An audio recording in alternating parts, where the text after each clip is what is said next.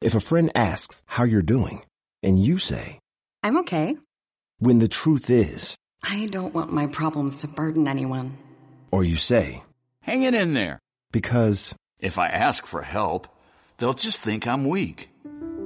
then this is your sign to call, text, or chat 988 for free, confidential support.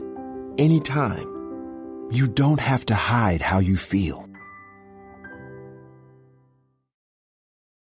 Imagine earning a degree that prepares you with real skills for the real world. Capella University's programs teach skills relevant to your career so you can apply what you learn right away. Learn how Capella can make a difference in your life at capella.edu.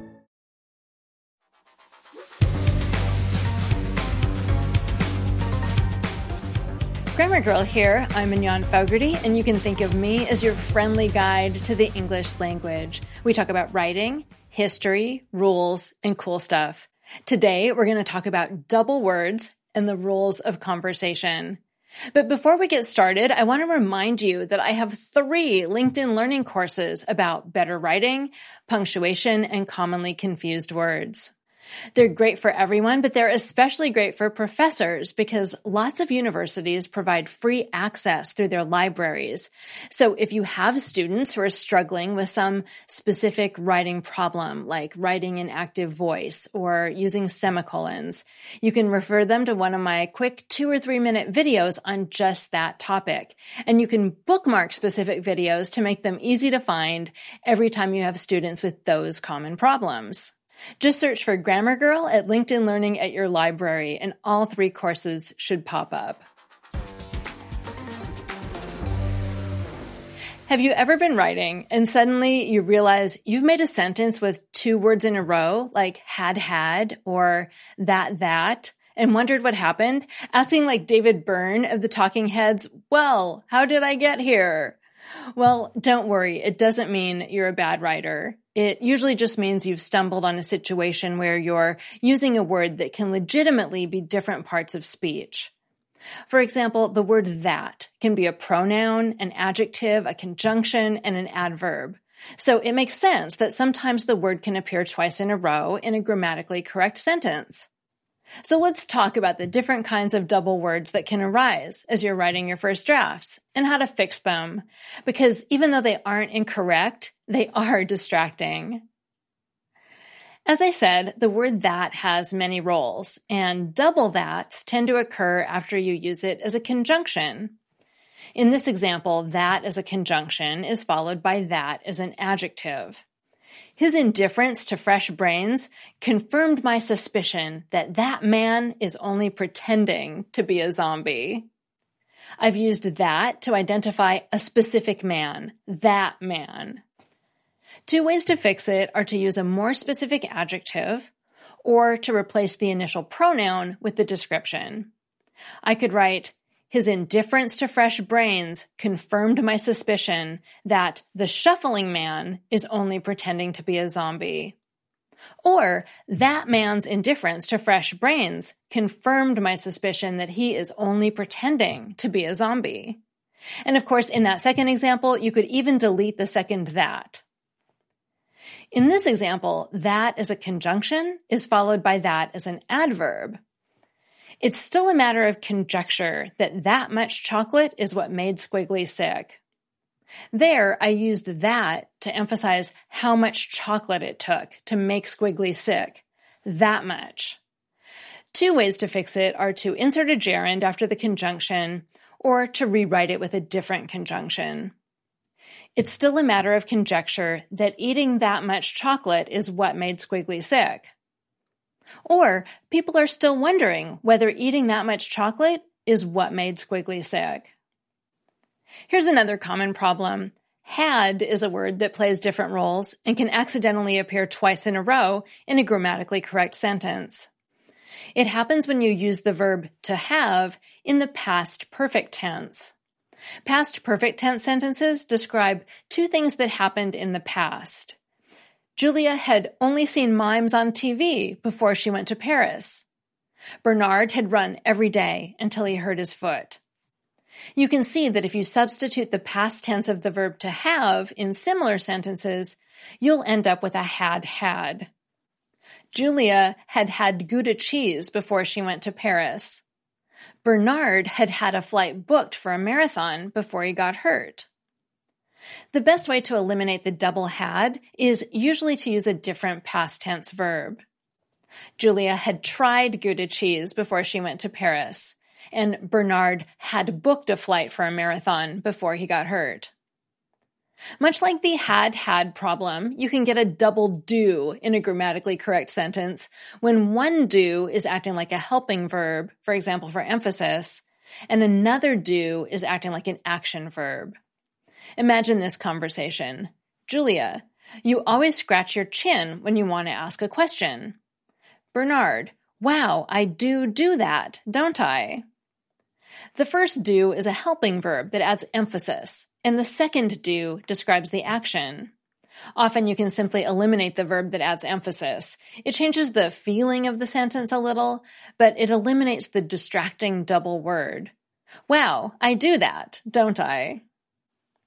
When a name or title starts with the word the, and you want to use it in a sentence following the, it's okay to just drop the capitalized word from the title. I got the information from the New York Times reporter. I wish I could meet the Hunger Games cast. According to the Chicago Manual of Style, you can also drop the article from the title when it makes your sentence sound better. Who took my Hunger Games poster? Unlike the other double words we've considered, sometimes the double is is grammatically correct and sometimes it's wrong. In speech, it's not uncommon to hear someone say something like, the problem is, is that it's almost dark outside. But that's wrong and clunky, and you shouldn't use it in standard written English.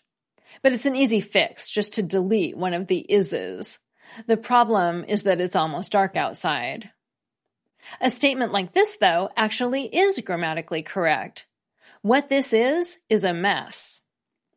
What this is, is the subject of the sentence, and it's followed by a predicate that starts with is. It's easier to see when you consider a sentence with a similar subject that uses a different verb. Instead of what this is, let's try what this merits as a subject. What this merits is a rewrite. You can eliminate the first double is by changing the subject. Instead of what this is is a mess, just try this is a mess. Or if for some reason you want the wordiness, like maybe it's dialogue in fiction or something like that, you could try what we have here is a mess. That segment was written by me. If a friend asks how you're doing, and you say, I'm okay. when the truth is, I don't want my problems to burden anyone. or you say, Hang it in there.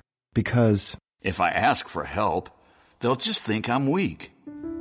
then this is your sign to call, text, or chat 988 for free, confidential support.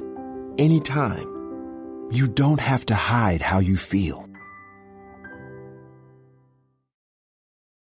Earning your degree online doesn't mean you have to go about it alone. At Capella University, we're here to support you when you're ready. From enrollment counselors who get to know you and your goals, to academic coaches who can help you form a plan to stay on track. We care about your success and are dedicated to helping you pursue your goals. Going back to school is a big step, but having support at every step of your academic journey can make a big difference. Imagine your future differently at capella.edu. Want to connect with a family member who doesn't speak your language? Then check out the language learning program Rosetta Stone on desktop or as an app. Rosetta Stone is designed to immerse you in the language you're learning through an intuitive process. Plus, the True Accent feature even gives you feedback on your pronunciation. And with a lifetime membership, you have access to all 25 offered languages. Get started today. Visit rosettastone.com backslash pod50 to get 50% off your lifetime membership now. That's rosettastone.com backslash pod50 for 50% off. Next, I have a segment by Valerie Fridland. For every instance where we say exactly what we mean, there are probably just as many times when we require our co-conversationalists to get our drift without our saying it explicitly. For instance, say you ask me what the weather's going to be like tomorrow, and I reply with, you might want to have an umbrella. Notice that I did not really provide a direct answer. I never said that it was expected to rain. Instead, my answer led you to infer that it might rain.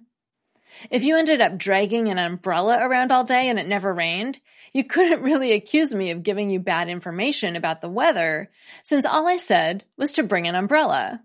After all, you were the one who jumped to conclusions. But you might still feel a little bit misled, and with good reason, because you assumed I was playing by the same rules you were. Now, by rules here, I mean the set of rules that we all implicitly follow, which make for smooth and successful conversations. We may not think about it very often, but there have to be rules that help regulate our conversations. Or if we do things like speak in soliloquies or say random and unrelated things.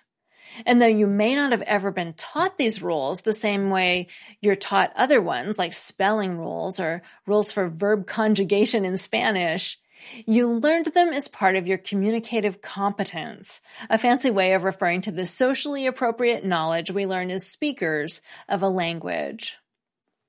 In 1975, philosopher Paul Grice wrote an influential article called Logic and Conversation, proposing that conversation is a norm or rule governed activity. He suggested that to be successful, conversationalists have to approach the task of conversation with the idea of being maximally cooperative, a guiding principle he termed the cooperative principle. Now, the cooperative principle just tells us to be as cooperative as possible in broad fashion. But Grice also came up with four sub-rules, or what he called maxims, that provide more detail about how we go about being cooperative, and also about how we make sense of others' responses that on the surface might not seem all that cooperative. For example, when Aardvark asks Squiggly to go fishing on Saturday, and Squiggly tells him he has to wash his hair. Why is it that Aardvark feels rejected? Well, on the surface, hair washing and fishing aren't related at all, and it would appear that Squiggly did not appropriately respond to Aardvark's question. But because of the underlying rules of conversation that we've learned to follow, Aardvark understands the implied meaning, making something called a conversational implicature. One of the rules Grice proposed is the maxim of relation. This rule states that we should make what we say pertinent to the situation and conversation at hand. For instance, if I told you I failed my math test, and you responded by saying that your dog bit the mailman, it's hard to see how that relates at all to how I did on my math test. So, to make our conversation effective, you instead know that you need to say something that relates to what I said, like offering commiserating consolation or by telling me your own math score. Of course, in the hair washing example above, it might also seem the reply wasn't relevant to the question. After all, how does hair washing relate to fishing? But herein lies the additional rub. In addition to following the maxims, Grice proposes that we can also flout them meaning we say something that signals to our listener to look beyond the literal meaning of what we said to a more implied meaning. One like, I can't go fishing because I have a whole hair washing spa thing planned for tonight, which will keep me otherwise occupied. Why would we bother flouting instead of just saying no? Well, often to be polite, as saying something more direct and explicit like, heck no, I have no interest in going fishing with you, might not come across as very cooperative or kind.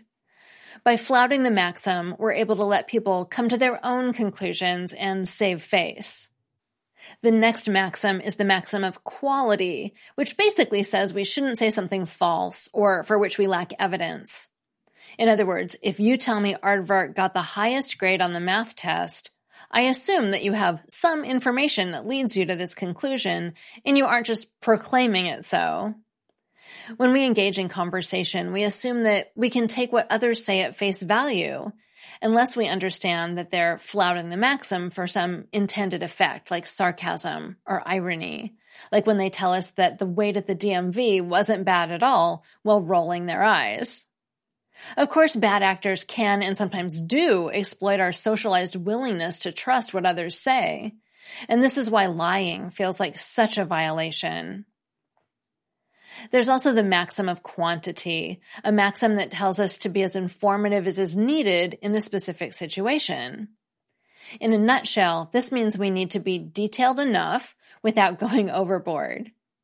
For instance, if Aardvark asks Squiggly if he knows the time, and Squiggly simply answers with, Yes, I do, then that's a violation of the maxim of quantity, and Aardvark can rightfully find Squiggly annoying.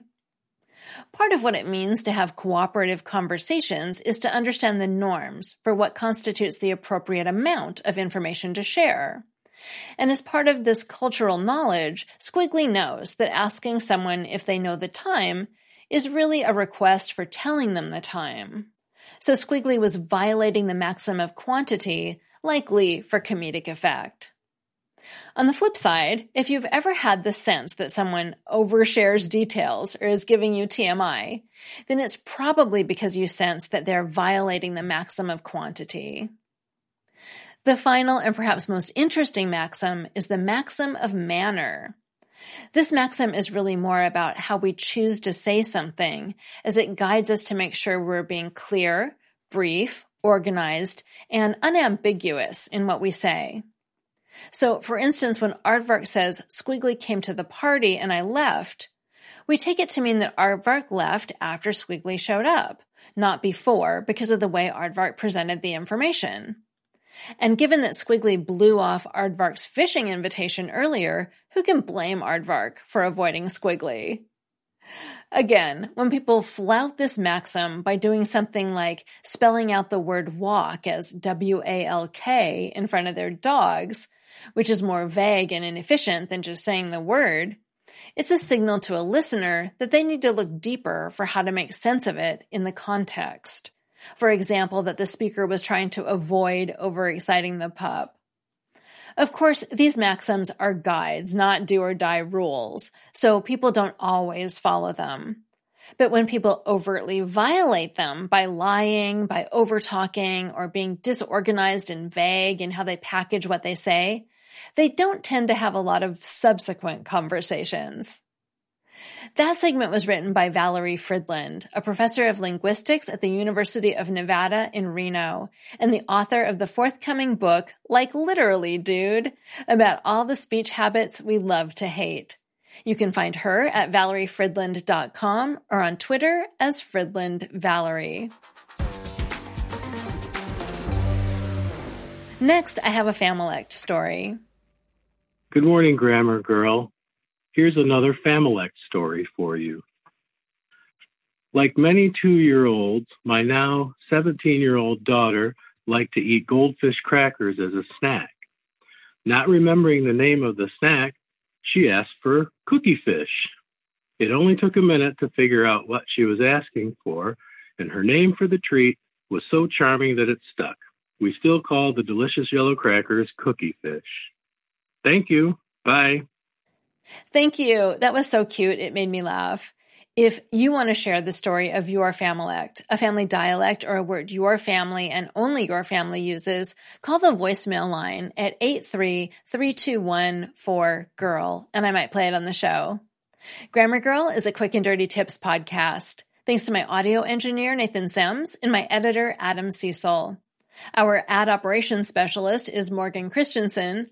Our marketing and publicity assistant is Davina Tomlin. Our intern is Cameron Lacey. And our digital operations specialist is Holly Hutchings, who loves to cuddle her black lab deputy. And I'm Mignon Fogarty, better known as Grammar Girl. You can find me on Twitter and YouTube as Grammar Girl. That's all. Thanks for listening.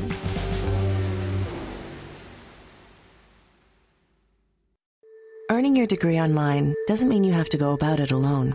At Capella University, we're here to support you when you're ready. From enrollment counselors who get to know you and your goals, to academic coaches who can help you form a plan to stay on track. We care about your success and are dedicated to helping you pursue your goals. Going back to school is a big step, but having support at every step of your academic journey can make a big difference. Imagine your future differently at capella.edu you can host the best backyard barbecue. when you find a professional on Angie to make your backyard the best around. Connect with skilled professionals to get all your home projects done well.